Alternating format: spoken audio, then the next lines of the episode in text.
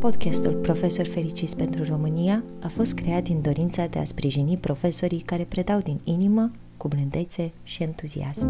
Ascultă înregistrările noastre pentru a afla răspunsurile la întrebările legate de starea ta de bine.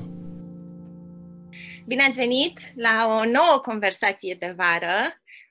Vă anunțăm cu puțin regret și puțin entuziasm că asta va fi ultima conversație de vară. Uh, vom continua în toamnă, dar din octombrie, luna septembrie, vom lua o pauză. Uh, și pentru că vrem să terminăm apoteotic, ca să spun așa, uh, ne-am dorit, am trecut uh, prin, am discutat cu lideri de opinie, am discutat cu oameni care au un impact în educație uh, semnificativ, cu profesori și acum discutăm cu elevi.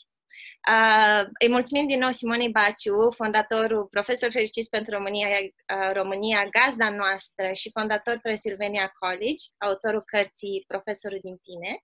Iar astăzi, doi invitați absolut deosebiți, uh, doi elevi, um, Eric și Petra. Eric este elev la Transilvania College și este președintele Think Up Academy, fondatorul uh, al Summitului Internațional uh, Youth uh, pentru Transilvania.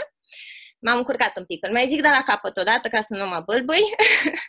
Fondator International Youth Summit of Transylvania, ca să îi dau meritul uh, corect. Uh, iar Petra este elevă la uh, Liceul Teoretic Onisifor Ghibu și voluntar impact. Este de asemenea și mentor uh, împreună cu Eric la Think Up Academy. Bine ați venit cu toții. Dacă vreți să spuneți câteva cuvinte așa de început, fiecare să vă încălziți un pic. Cine vrea să înceapă, Eric? Um, în primul rând, mulțumim foarte frumos pentru, pentru invitație și ne bucurăm foarte mult că um, putem să spunem și noi câteva cuvinte la conversații de vară. Ideea este că um, am avut și trecem, practic, printr-o perioadă mai complicată, în schimb, care ne oferă foarte multe soluții um, și foarte multe oportunități. Um, și noi la Think Up Academy, um, noi suntem o asociație și, de fapt, o organizație care se ocupă de elevi și ajutăm să-și realizeze ideile și proiectele, pentru că credem că fiecare elev poate să aibă o idee fascinantă și nu trebuie să fie condiționat nici de, um, nici de potențialul financiar și nici de unde, unde stă sau unde trăiește și așa mai departe și de aceea uh, noi, oferim, noi oferim acest ajutor elevilor uh, și ne bucurăm foarte mult că putem să povestim despre chestiile astea într-o platformă care se adresează în mod principal profesorilor, pentru că, normal, și profesorii sunt o foarte importantă parte, uh, dacă nu cea mai importantă parte în educația elevilor. Um, așa, că, așa că sper că o să avem o conversație foarte interesantă astăzi. Sigur o să fie. Petra, vrei să adresezi câteva cuvinte oamenilor care se uită la noi? Bună ziua! Mulțumesc mult uh, că m-ați primit și pe mine la acest live. Uh, sper să am ce să aduc în aceste conversații și sunt sigură că o să fie o conversație foarte interesantă și am foarte mult de învățat la toți participanții. Și mulțumesc că m-ați avut din nou. Pentru că data trecută am vorbit, cum spuneam și mai înainte, cu profesorii despre vară, despre soare, despre ce au pregătit, ce n-au pregătit și spuneau cât de, cât de predictibil și cât de ciudată este vara asta, aș vrea să vă întreb pe voi, ca elevi, cum a fost vara voastră? Vara asta a fost, uh, în primul rând, foarte greu de procesat la început. Toată carantina și trecerea din carantină în, în mai s-a schimbat complet și, din nou, parcă aveam libertate, dar nu știam ce să facem cu ea, cel puțin eu. Mm-hmm. Uh, știu că eu am, și în carantină am continuat să învăț, numai că după aceea cu noua libertate pe care am primit-o, libertate mult spus, dar am primit-o în mai, um, parcă toată lumea voia să iasă în oraș și așa și pe mine doar eram speriată pentru că nu voiam să se întâmple ceva, având în vedere eu stau cu bunicii și nu voiam cumva să-i afectez pe ei și așa. Și atunci uh, eu împreună cu prietenii mei, cu care știu că suntem, am, suntem toți uh, mindful despre condițiile de distanțare socială și așa. Uh, am ieșit în natură foarte mult și am mers la munte și la cabane și atunci am încercat să nu intrăm cu, să nu avem, să nu ne expunem la risc. Și a fost chiar o vară faină și am avut timp să învăț, ceea ce nu s-a întâmplat până acum și a fost chiar ok. Um, la mine a fost o vară foarte, foarte faină, chiar din punctul de vedere din care în sfârșit am reușit să petrec timp în familie, să petrec timp cu ai mei, deoarece naveta asta Cluj-Oradea, Cluj-Oradea în continuu mi-a luat foarte mult din timp și acum în sfârșit am avut timp să, să stau un pic și cu familia și m-am reîncărcat din toate punctele de vedere. Am lucrat enorm de mult și eu și colegii mei la ceea ce înseamnă Academia și programele pe care vrem să le oferim elevilor și programele cu care vrem să ajutăm școlile de stat și cele private din România, pentru că credem că acum este momentul să facem asta într-o perioadă atât de nesigură și în care avem atât de posibilități, atât de multe posibilități, ne-am, ne-am gândit că acum este momentul să ajutăm elevii și să luăm elevi și să luăm proiecte și așa mai departe, așa că asta ne-a luat, ne-a luat destul de mult timp. Deci a fost o combinație foarte faină pentru mine vara asta de reîncărcare și, și de și și un pic de lucru și e normal că acum că sunt la final aștept cu nerăbdare să, să înceapă școala. Da, vreau să întreb pe Simona dacă răspunsurile lor de uh, am făcut cel mai bun din situația pe care am avut-o uh, sunt tipice pentru elevi sau uh, atipice din punctul ăsta de vedere și ne așteptăm la alte emoții, sentimente, gânduri cu care începe elevii școala. Uh, cred că uh, întrebarea e foarte bună, Gabriela, și uh, chiar uh, m-am bucurat să uh, o aud și pe Petra și, uh, și pe Eric, împărtășind din experiențele lor. Uh, fiecare avem experiențele proprii. Uh, multe dintre ele uh, sunt cele pe care le uh, trăim din cauza mediului din care suntem și uh, atunci ele sunt total diferite. Cred că atunci când reușim să le conștientizăm, și să ne uităm la partea plină a paharului, putem să creștem. Uh, plăcea foarte mult o idee că atunci când uh, suntem provocați și când e frică, practic, emoțiile negative care ne, ne, ne invadează și în această perioadă cu toții am trecut prin frică, prin panică, prin tristețe, uh, ne-au, uh, de multe ori te blochează. Dar uh, dacă reușim să le depășim și să ne reconectăm cu prietenii, cu natura, cu proiectele pe care le facem, atunci sunt cele mai mari șanse să învățăm și să creștem. Deci, dacă ne uităm la uh, invers, vedem finalul, uh, ceea ce am auzit la fiecare și la Petra și la Eric și dacă ne uităm și la experiența noastră pe care am avut-o în vara asta, este că am, am crescut.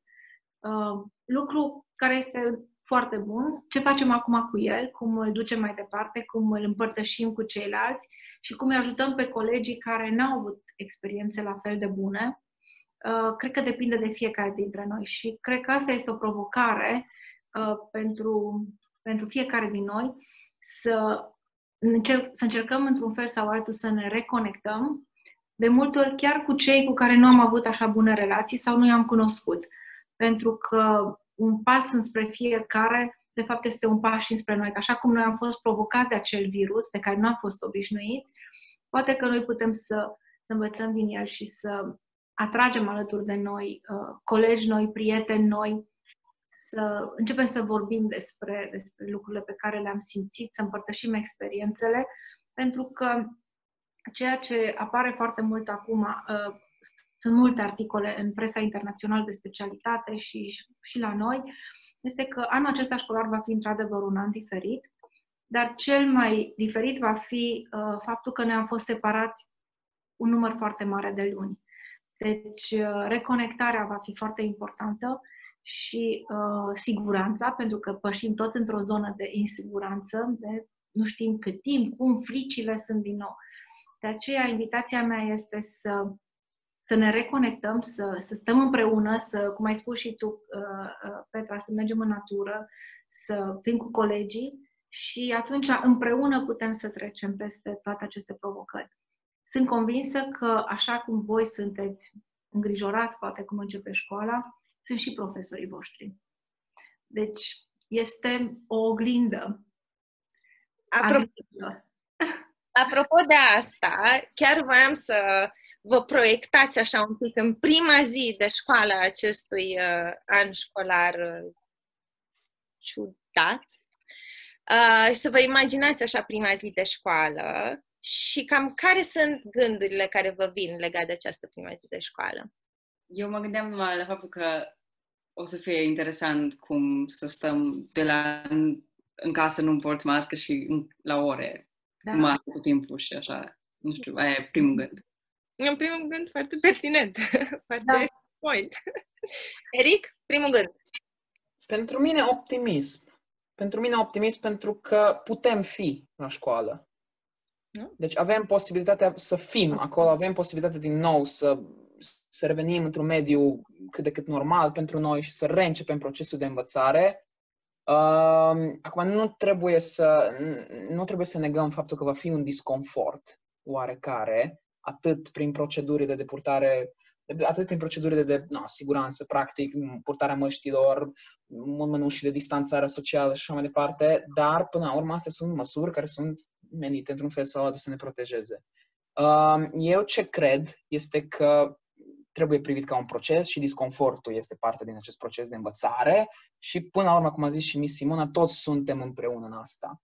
Și dacă atât profesorii cât și elevii, cât întreg staful școlar este împreună în această perioadă și încercăm să ne ajutăm reciproc, atunci cred că putem trece peste perioada asta împreună, așa cum am făcut-o și până acum. Îmi lipsește foarte mult uh, veselia din școală. Foarte mult. Și îmi lipsește foarte mult acel zumzet, știi? Când uh, ies pe coridor și îi aud pe elevii de liceu povestind, șușotind, vorbind tare, vorbind încet. Uh, de fapt, îmi lipsește conexiunea umană foarte mult și uh, școala îi, uh, e tristă fără ei. E foarte tristă. Și cred că fiecare colțișor vă așteaptă. Și uh, alaltăieri au venit profesori la școală și am fost și eu la, chiar la început să-i văd pe toți. Atâtea emoții și atâta bucurie și uh, dorința de a vă... Se gândeau la voi. Se gândeau la voi, la, la cum va fi cu elevii, va fi bine, câți vor veni, cum vor veni. Uh, deci, um, cred că diferența cea mai mare pe care o face această pandemie e că ne-a, ne-a conectat într-un fel fără să vrea, de grijă, de blândețe, de uh, începem să ne gândim la nevoile noastre de bază fizice, uh, de siguranță, care până acum le luam de gata, pentru că ele erau acolo. Mm. Acum acestea vor deveni foarte importante și, de fapt, ne reconectăm la latura noastră umană și exact asta vom face Eric și Petra. Ne, ne reconectăm și cred că vom învăța altfel și matematica, și româna, și engleza, și științele, și absolut toate. Ce voiam să vă întreb este că atunci când avem relații sănătoase, uh, interumane, de obicei implică un 50-50 din partea fiecăruia.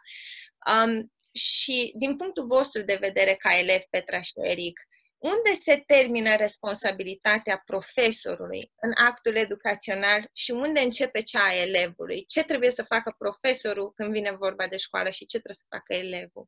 Um, păi, în primul și în primul rând trebuie să știm faptul că elevul și profesorul sunt în acest act al învățării împreună. Obiectivul profesorului este să predea cât mai bine materia elevului, iar elevul să priceapă, să înțeleagă și mai apoi să poate să aplice atât în timpul examenelor, cât și după aceea în, în viața de zi cu zi ulterior. Nu cred că există un, o, vari- o lege de aur că un profesor trebuie să predea în felul ăsta, iar elevul trebuie să priceapă în felul ăsta. Iar dacă reușim să acceptăm acest lucru, atunci avem loc pentru mai bine. Atunci putem să ne dăm seama că, uite, de aici avem loc să progresăm mai departe și putem construi împreună. Asta vine din modul de înțelege din care fiecare elev și profesor, normal că este diferit. Există sisteme, există stiluri de predare și așa mai departe, dar poate unui elev, nu știu, unui elev, unui elev îi captează atenția când un profesor explică legat de, nu știu, sport sau legat de artă sau legat de, cine știe, probleme, nu știu, sociale interesante, poate interesat de politică și așa mai departe. Iar dacă profesorul reușește să-i capteze atenția elevului, iar acel elev este atent la ceea ce acest mentor, pentru că până la urmă este un mentor, îi predă, atunci orice, practic, îi va fi predat elevului, va fi primit cu interes. Și până la urmă, cred că asta își dorește orice dască, să aibă materie interesantă și ca elevii să fie receptivi și să înțeleagă și să se implice și să fie interesați. Um, și noi, eu personal, am norocul deosebit de a avea astfel de profesori care tot timpul se adaptează după noi și încearcă să facă materie interesantă, încearcă să ne zică lucrurile astfel încât ca noi să înțelegem um, și ca, din nou, noi să progresăm în ceea ce privește materia. Uh, și atunci, atunci procesul de învățare este, atunci procesul de învățare este unul interesant. Dar, repet, asta duce la asta duce la deschidere, atât din partea elevului cât și din partea profesorului. Dacă dintr-o parte este o ușă care se închide, atunci actul de învățare nu mai are cum să ia loc. Petra? Poți să-l și contrazici pe Eric dacă vrei. Adică nu e, nu e ca și cum nu sunt de acord, numai că o văd un pic uh, din perspectiva în care un elev poate să scoată dintr-un profesor mai mult entuziasm. Pentru că de foarte multe ori se întâmplă ca un, un grup de elevi să nu fie neapărat pasionați de materia pe care, care le e predată de un profesor și când vede profesorul acela care are un, un, măcar un elev care e interesat și curios și vine și face, se documentează acasă, atunci materia completă, adică ora se transformă complet și cred că ține și de elev să nu, să fie activ la ore și așa. Deci nu cred că e numai din uh, numai jobul profesorului. Simona, cum e? Deci, uh, cum e? um, foarte interesant. Um, cred că responsabilitatea, îmi place foarte mult ideea, în primul rând că am auzit cuvântul responsabilitate, uh, pentru că responsabilitatea este împărțită, deci și profesorul și elevul au, uh, au responsabilitatea de a, fi, de a crea un dialog, de a fi acolo prezent unul pentru altul și de a face aceste checkpoint-uri. Ce uh, mintea mea a venit imediat, am văzut un, uh, un video uh, la o conferință care a rămas în minte uh, și anume un, uh, un profesor a făcut o provocare profesorul din sală. Și a întrebat pe toți cum ar fi clasa voastră dacă toți elevii ar fi de nota 10 toată lumea s-a uitat, păi cum să fie toți elevii de nota 10? Întrebarea a fost, cum ar fi clasa voastră dacă toți elevii ar fi de nota 10? Și a s-a uitat în, în sală și a zis, a, ochii tăi sclipesc. Ochii tăi sclipesc. Pentru că atunci când vorbim de potențial, ochii noștri sclipesc. Ceea ce a fost foarte frumos a fost că imaginați-vă la sfârșit, că începe anul școlar și rogi în casă să îți uh, scrii o scrisoare în care îți spune că el este un elev de nota 10 și pentru ca să fie un elev de nota 10 a făcut toate aceste lucruri. A învățat, a fost atent și uh, când primești aceste scrisori, deja mintea elevilor tăi este setată că ei pot, că au potențial. Și cred că asta este pentru noi foarte interesant ca și profesori, să ne uităm la fiecare dintre voi și să vedem potențialul acolo. Pentru că și Picasso a avut un profesor, și Hagi a avut un profesor, și fiecare dintre, dintre uh, oamenii care uh, au, uh, au reușit ceva în viață, indiferent de domeniu, au fost elevi odată. Ce a făcut diferența? Că unii au ajuns și alții nu. Cred că uh, ceea ce spuneți voi este că și-au asumat responsabilități, au, uh, au, fost, uh, au luptat, au avut un scop și cred că asta la ora actuală este unul dintre lucrurile noastre pentru care uh, putem să predăm. Deci dacă noi avem o viziune și un scop în viață, o viziune și un scop în ceea ce ne dorim, noi putem să predăm și voi puteți să învățați pentru acel scop să fie împlinit. Uh, te, nu întâmplător te-am întrebat ce vrei să faci, tu deja știi, deja te vezi în halatul alb. Nu ești acum în halat alb. E adevărat? Da, da. Deja te vezi, simți acest lucru și de bucuria de pe fața ta. Eric, Eric deja vede toți copiii aceia pe care el îi va impacta și care vor veni la Academia, în care vor învăța lucruri extraordinare împreună cu colegii lui. Asta este puterea care ne dă uh, nouă uh, energia să începem un an școlar și să terminăm un an școlar. Și dacă reușim să împărtășim această energie între colegi și cu profesorii noștri și să ne uităm la profesorii ăștia ca la niște mentori, cum Eric spune de mai multe ori, atunci suntem deschiși învățării. Pentru că atât noi, profesorii, cât și voi, vom greși. Dar asta nu înseamnă că nu ne dorim să fie bine. Deci, da, responsabilitate, viziune și încredere. Din amândouă părțile. Și acum, dacă tot ați menționat uh, de Picasso, Hagi, cred că e prima dată când au fost puși împreună într-o propoziție, uh, aș vrea să vă întreb, um, în special pe voi, ce, ce înseamnă pentru voi performanță? Ce înseamnă un elev performant? Păi pentru mine un elev performant este elevul care face ceea ce își dorește și este bun. Pentru că e atât de greu, mai ales în lumea de astăzi, să găsești oameni care fac cu pasiune ceea ce fac și sunt și, sunt și buni. Și acei oameni tot timpul, din punctul meu de vedere, ies în evidență. Asta este ceea ce diferențiază de, de, de ceilalți. Faptul că sunt pasionați despre ceva, despre un subiect, despre un domeniu și excelează în acel domeniu. Și cred că aceeași situație se întâmplă și cu elevii. Nu trebuie să fii un elev de nota 10 la toate, să nu trebuie să fii cel mai bun elev la absolut toate materiile. E practic imposibil aproape. Dar dacă îți găsești, îți găsești pasiunea proprie și cred că asta este rolul, sau asta ar trebui să fie rolul școlii și rolul unui profesor, să îți arate calea spre această pasiune, spre, spre menirea ta, oarecum într-un fel sau, într-un fel sau altul, încă de pe băncile școlii. Și, și atunci, asta, asta, cred că asta este un elev performant până la urmă. Um, eu am norocul de a lucra cu foarte mulți astfel de elevi. În echipa mea, în echipa noastră, sunt aproximativ 20 de elevi care lucrează împreună în Think Up Academy pentru a îmbunătăți situația în România și pentru a ajuta elevii din România să-și realizeze ideile și proiectele. Din acești 20 de elevi, cred că fiecare este mult mai bun la ceva decât mine. Eu, singurul lucru pe care eu știu să-l fac și pe care pot eu să-l fac cu ei este să combin aceste talente extraordinare pe care ei le au, astfel încât să servească un scop comun. Asta facem noi la Academie. Și faptul că eu pot să observ acești elevi lucrând în fiecare zi împreună spre acest scop comun de a ajuta elevii din România, este un lucru absolut extraordinar și cred că asta este deja, într-un fel sau altul, performanță, o performanță în sine.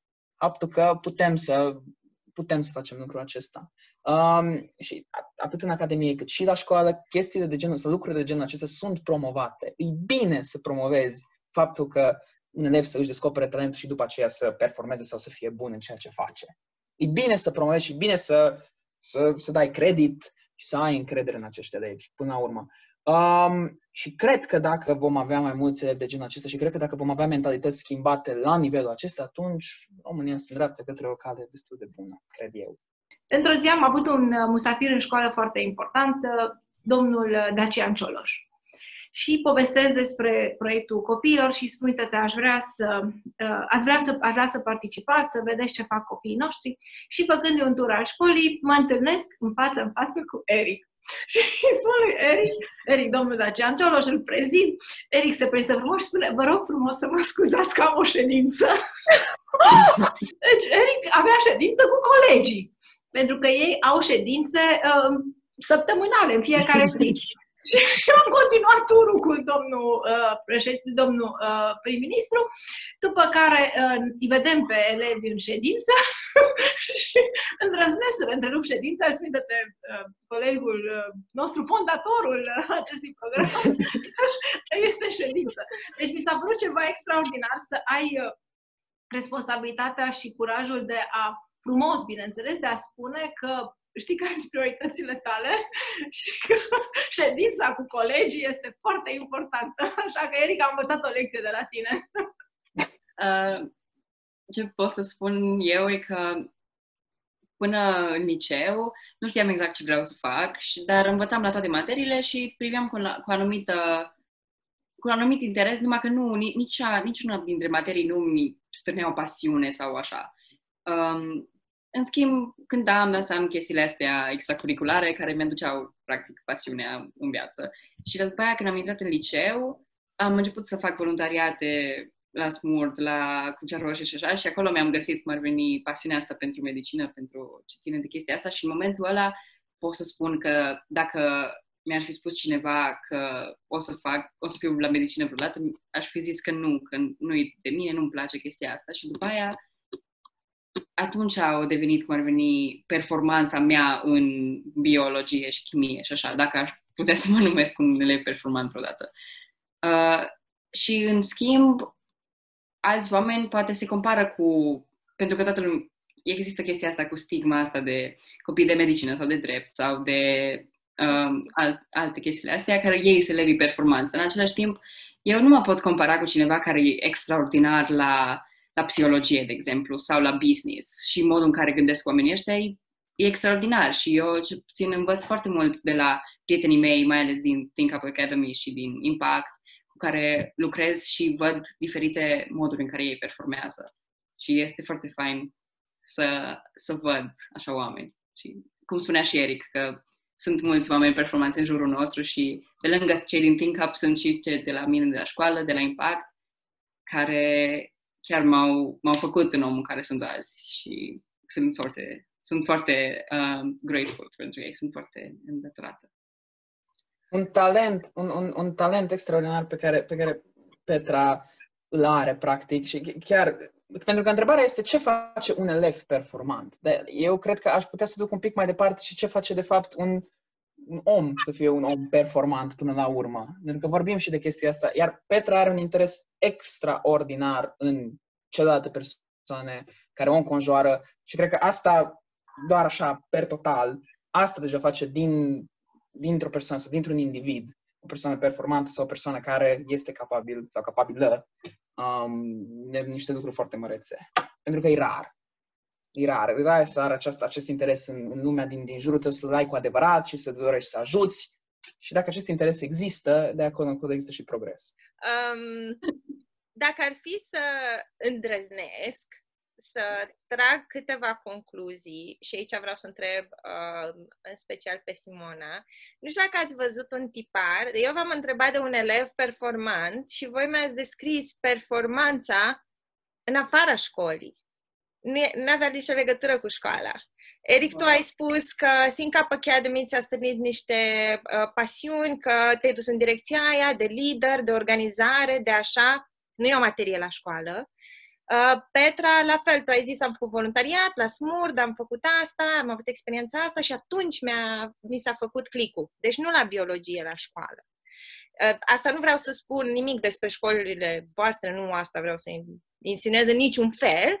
Vreau doar să întreb uh, care e de fapt relevanța acțiuni, activităților astea extracurriculare? Cât ar trebui încurajați copiii să facă în afara școlii? mai mult decât materiile de la școală. Simona. Uh, tot ce am, au vorbit uh, atât Eric cât și uh, Petra, ei uh, sunt elevi în primul rând. Da. Și uh, vrând nevrând, poate de multe ori nu ne vedem mentori în școală. Și nu ne vedem oameni care ne influențează cu adevărat. Sau că suntem prea tineri, fugim foarte repede. Dar sunt ferm convinsă că fundația pe care uh, Eric construiește și Petra este bine sădită de niște dascăl care la un moment dat au fost acolo și alături. Într-adevăr, educația nu poate să fie doar în școală. Educația se face acasă, pentru că nouă ni se pare că stăm foarte mult în școală, dar noi mai mult stăm acasă la școală suntem 5 zile pe săptămână, un număr de 100 și ceva de zile, dar restul suntem acasă, în vacanțe, după mesile, serile. Deci o mare parte din educația pe care o avem o primim din familie, care este completată într-adevăr de educația uh, care vine să completeze educația uh, non-formală. Uh, nu, aceasta... scuze, deja da. întrebam profesorii Profesorii au ar trebui să încurajeze elevii Cred, să încerce aceste da. chestii? Cred că, unul, uh, de multe ori, uh, noi, adică ca și profesor, noi suntem foarte mândri de elevii noștri. Eu sunt foarte mândră de Eric și de colegii lor. Colegii lui sunt foarte mândră și sunt atât de mândră încât la una cele mai mari conferințe la care am participat în Statele Unite, eu am vorbit despre Eric. Deci speech-ul meu a fost despre Eric. Și atât a fost de important încât în anul următor președintele și vicepreședintele organizației uh, uh, Stephen Covey a venit în România și a vrut să-l cunoască pe Eric. E adevărat? Da. deci, deci uh, cred că acolo, acolo vom ajunge. De multe ori noi luăm uh, lucrurile astea așa de, de gata, că dacă un elev nostru e foarte bun, vorbim între noi și nu mergem mai departe. Cred că Uh, bunele practici trebuie împărtășite atât de noi cât și de, uh, de noi ca și adulți, de profesori, cât și de, uh, de elevi între ei. Um, la fel cum noi ne implicăm în tot felul de proiecte, este foarte frumos să venim înapoi și să le spunem și chiar să avem un moment în care să putem împărtăși colegilor despre aceste proiecte. Pentru că numai așa ne putem inspira unii pe alții. Ce cred că ar fi foarte interesant ar fi o sesiune în care profesorii ar vorbi despre pasiunile lor mm. și copiii ar vorbi despre pasiunile lor.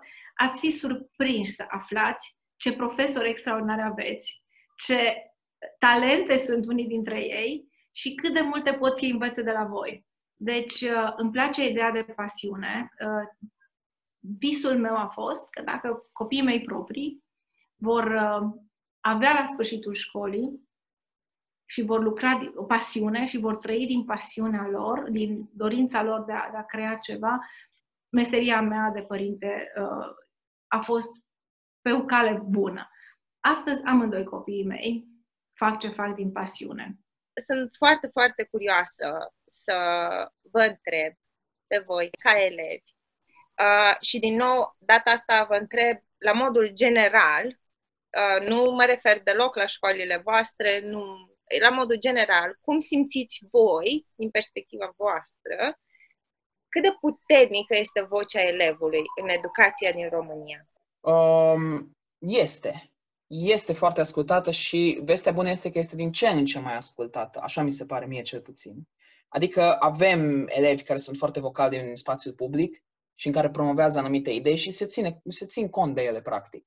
Și e îmbucurător să vezi genul acesta de proces în timp ce se întâmplă.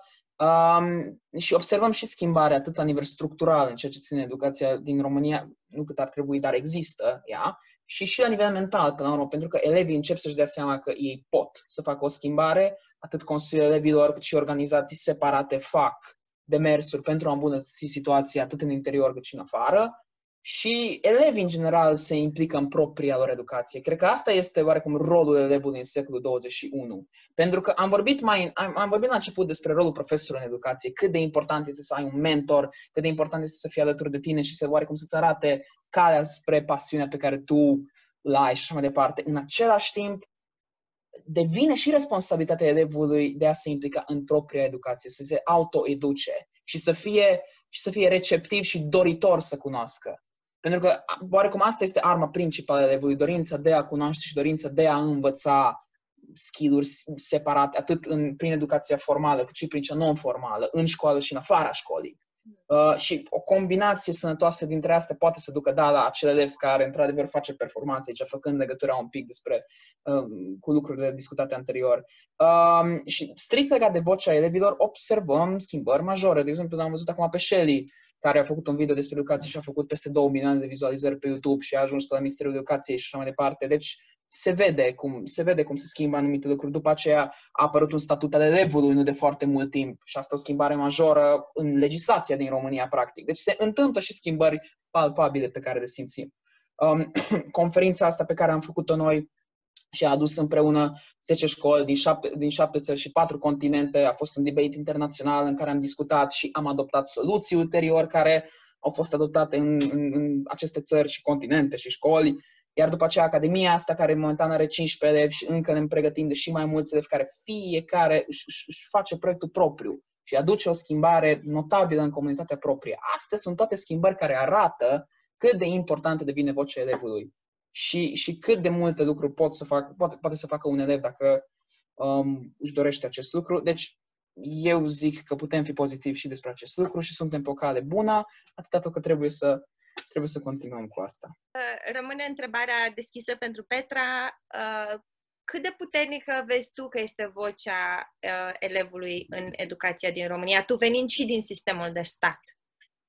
Uh, aș vrea să fiu la fel de optimistă ca Eric și văd potențial și văd că se schimbă lucrurile în, în mai bine, numai că tot nu văd că e destul. Uh, de multe ori consiliile elevilor nu sunt luate la fel de în serios cum ar putea fi și evident ține de școală, de fiecare școală cum, cât de în serios uh, este luat și de elevi, dar nu știu, parcă văd o grămadă de potențial și văd o grămadă de idei pe care le au colegii mei și văd că foarte rar găsesc o platformă. Acum mă bucur că avem uh, Think Up Academy și sunt sigură că sunt, mai sunt și altele prin țară, numai că nu sunt la fel de cunoscute cum ar putea să fie și aș vrea să fie mai multe oportunități și mult mai multe platforme. pentru că sunt foarte multe idei și ar trebui să fie mai încurajate și de câte profes, profesori, că de multe ori este văzută vocea elevilor ca o răzvrătire împotriva școlii. Asta nu e deloc cum e. Suntem până la urmă împreună în lupta aceasta spre o educație mai bună și mai eficientă pentru toată lumea și cred că avem o grămadă de, lu- de lucru de făcut, dar luând, luând din optimismul lui Eric, chiar văd multe, multe diferențe față de acum câțiva ani și chiar cred că o să fie mai bine. În timp. Simona, tu cum simți că este vocea elevului? Din perspectivă, tu ai fost și elev, și profesor, și director. Am fost de toate. da. Um, mă gândeam la vremea um, în care eu am fost elevă, după aceea am fost studentă, am fost profesoară la școala de stat, profesoară în învățământ particular, trainer, coach, absolut de toate. Cred că lucrurile s-au schimbat foarte mult. Uh, noi, ca și adulți, suntem uneori speriați și vrem să-i protejăm pe elevii noștri, ca și acasă pe copiii noștri. Eu țin minte că fiul meu era destul de mare când i-am spus aici cum traversez strada. Deci este exact, exact același lucru la 20 de ani să-i spui aici cum traversez strada, vă dați seama. Este exact uh, această mentalitate de a, uh, de a, de a nu fi răniți, de a nu, fi, uh, de, a nu, de a nu greși, de a nu avea eșec. Și cred că peste asta trebuie să învățăm și să trecem, să avem curajul de a, de a vă asculta cu mai multă răbdare și de a vă da voie să greșiți. Deci, noi uh, uh, am trăit poate cu ideea că atunci când uh, ai o lecție în care poți să înveți pe copii ceva, uh, ai garanția că la sfârșit vor și să scrie să citească, da? Dar când uh, vin lucrurile de viață, acolo deja nu mai este controlul nostru și acolo este, de fapt, practic foarte sensibilă limita între uh, vocea elevului și uh, ceea ce, ce vrem să auzim. Uh, de multe ori, uh, noi, ca și adulți, uh, trăim în partea asta de rezistență, de, de critică, luăm lucrurile poate. Deci dacă auzi ceva ce nu-ți place, o iei foarte personal, ceea ce nu e adevărat. Și uh, dacă nu ne place ceva, poate trebuie să reflectăm ce putem să învățăm de acolo.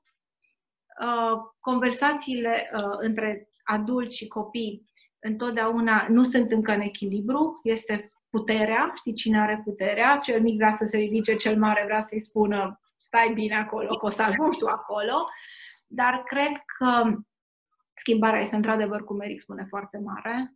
Uh, numai dacă ne uităm și mă uit în jurul meu, este fantastic că veni vorba de schimbări de paradigmă și de schimbări care au loc. Uh, nu știu dacă ați văzut uh, știrea, pe mine m-a impresionat foarte mult, mai mult pentru potențialul impact pe care îl poate avea și schimbarea de paradigmă și aceea că Google, pe care toată lumea știe, a lansat un comunicat de presă că vor crea un program de șase luni care să-ți permită să te certifici mult mai repede decât la o facultate. Și evident va costa și mai puțin. Acum, întrebarea mea pentru voi este cât de relevantă credeți că va fi o diplomă de facultate peste, nu știu, 20-30 de ani, dacă deja în domenii cum ar fi IT, aceasta nu mai are nicio relevanță. Nimeni când te duci la un interviu nu le interesează dacă tu ai o diplomă de facultate, ci doar ce știi să faci. Cât de relevantă va fi diploma de facultate. Cum, cum a spus și dumneavoastră, și din punctul meu de vedere, important e ce știi să faci. E un semn îmbucurător că Google încearcă să facă acest lucru și, în general, că organizații mari, mondiale, cu potență financiară, încearcă să îmbunătățească lucrurile în general în lume prin lansarea uh, unor astfel de programe. Dar da, până la urmă, la asta se reduce. Dacă știi, dacă ești bun în ceea ce faci sau nu. Până la urmă, nu diploma, nici măcar la facultate, nu diploma de facultate contează, ci ce ai învățat la acea facultate și cum te ajută mai departe când începi să lucrezi în viața reală. Pentru că orice angajator, indiferent de despre ce domeniu vorbim, caută pasiune și caută, până la urmă, știință și profunzime în ceea ce faci. Trăim, pentru, deoarece trăim într-o lume cu, care se dezvoltă extraordinar de repede și toată lumea se mișcă în viteză și totul este foarte rapid, trăim într-o lume și superficial în același timp, în care multe persoane uită cât de importantă este profunzimea și munca calitativă și învățatul calitativ. Și până la urmă, asta este rolul unei facultăți și până la urmă rolul unui astfel de program, să cultive aceste valori, să cultive calitatea în oameni și când, și când aceștia lucrează și așa mai departe. Um, depinde, desigur, și cum va fi acest curs structurat, dar ceea ce este clar, că nici la facultate nu diploma contează, ci cunoștințele pe care le dobândești. Iar dacă aceste cursuri de șase luni făcute de Google sau de altcineva certifică faptul că, sau demonstrează faptul că calitățile pe care le poți dobândi sunt similare ca la o facultate de 2 ani sau de 3 ani, atunci eu cred că direcția este, direcția este una bună. Din punctul meu de vedere, atât ca elev cât și ca adult, experiența este cel mai important tool de învățare, sau este cel mai, import, cel mai important mod de învățare. Adică dacă ești pus în fața faptului împlinit și dacă trebuie să faci ceva, atunci aia un vezi total diferit ca și dintr-o carte. Cred că și, și, da, da, da. Da dar nu în da. fiecare da. domeniu. Noi acceptăm din da. această da. discuție, excludem din start uh, domeniile precum medicina, Petra, că cu siguranță nu o să poți să te certifici ca medic în șase luni cu o diplomă de la Google.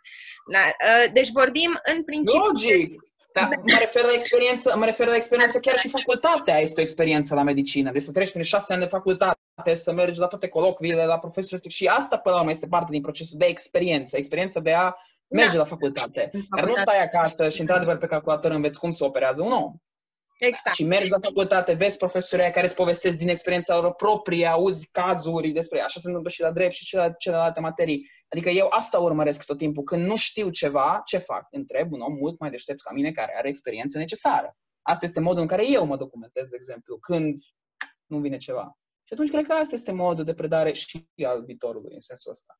Da, dar uh, mă refeream, uh, mă refeream strict și ai punctat foarte bine, Eric, că, că cel puțin diploma de facultate de învățământ formal își va pierde din uh, putere în anumite domenii unde poate nu este neapărat necesar să faci uh, cursuri 3 ani, 4 ani, ca să, nu știu, devii traducător, dacă asta îți dorești, să, doar să fii traducător, nu îți trebuie neapărat 3 ani, decât dacă înveți limba de la zero, probabil. Dacă știi deja limba, atunci probabil e nevoie de mai puțin timp.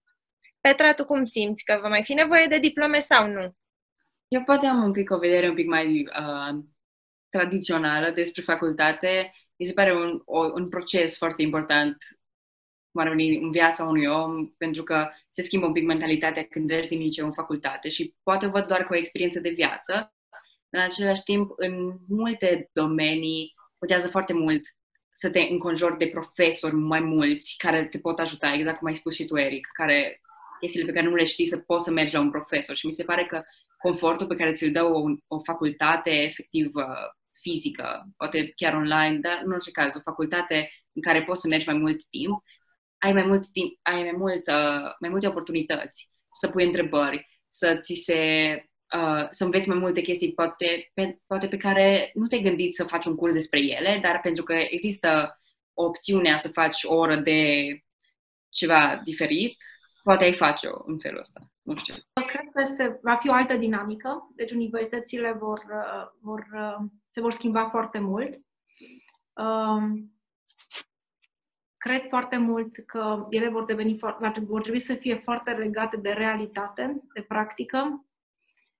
Uh, eu știu că elevii noștri au fost foarte mult ajutați în orientarea în carieră prin faptul că ei fac work experience în fiecare an deci elevii noștri în fiecare an, două săptămâni, trei, o lună, nu cât aveți, Eric, o lună, trei săptămâni. Trei săptămâni, da. Trei săptămâni uh, merg într-o companie sau într-o firmă sau uh, uh, dacă vor să fie avocați sau medici și învață, um, adică nu învață, îi văd pe cei care sunt profesioniști și își dau seama dacă asta este sau nu uh, viitorul lor. Uh, nu ne mai putem, uh, într-o lume în care Uh, dinamica este foarte rapidă și schimbările sunt foarte rapide, eu cred că nu mai putem crește uh, doar teoretic. Uh, practica va fi ceva neapărat la ordinea zilei și o altă componentă care până acum nu am înțeles-o și eu am fost unul dintre oamenii reticenți, este studiul individual.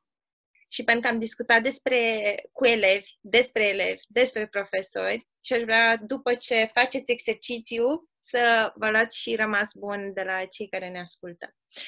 Așadar, vreau să vă imaginați că vă întâlniți cu voi înși vă în prima zi de școală, prima zi ca elev și aveți voie să spuneți o singură propoziție acelui elev micuț care s-a așezat pentru prima dată într-o băncuță. Ce i-ați spune, Eric? Ce îi spune lui Eric de clasa 1 în prima lui zi de școală? O propoziție. Pentru, pentru acel elev din clasa 1, eu i-aș spune că eu îți dau permisiunea să greșești. Gândindu-mă la mine de clasa 1, wow, mi-aduc aminte că am cerut temă în prima zi de școală și mi-a dat un, car- un câteva pagini de făcut puncte. Și eram foarte, foarte nerăbdătoare să ajung acasă să fac tema. Um, și cred că i-aș spune că e foarte bine, e foarte bun entuziasmul ăsta pe care îl ai și keep up the good work. Uh, dar în același timp, la fel cum, a, cum a spus și Eric, că ai voie să greșești și nu trebuie să iei 10 pe linie ca să meriți să fii fericit și să ai o viață bună. Simona, ce îi spune acele eleve? Eu i-aș spune acele eleve că să aibă curajul să întrebe. Și să întrebe tot timpul, să afle lucruri noi și să nu-și piardă entuziasmul și, și zâmbetul. Pentru că educația e și ceva foarte fain. Mulțumesc fiecare invitat. Uh, sunteți minunați. Aș fi vrut să fiu așa de cool ca voi în liceu. N-am fost. Vântul cool, deci clar, n-am nicio șansă. Dar mai există încă speranțe pentru generația voastră și poate a copiilor noștri. Uh, măcar să învățați nu ca noi. Ha. Bun. La revedere, o zi bună și ne vedem. Mulțumim foarte frumos pentru invitație. Mulțumim foarte frumos. Mulțumim. Podcastul Profesor Fericiți pentru România a fost creat din dorința de a sprijini profesorii care predau din inimă, cu blândețe și entuziasm.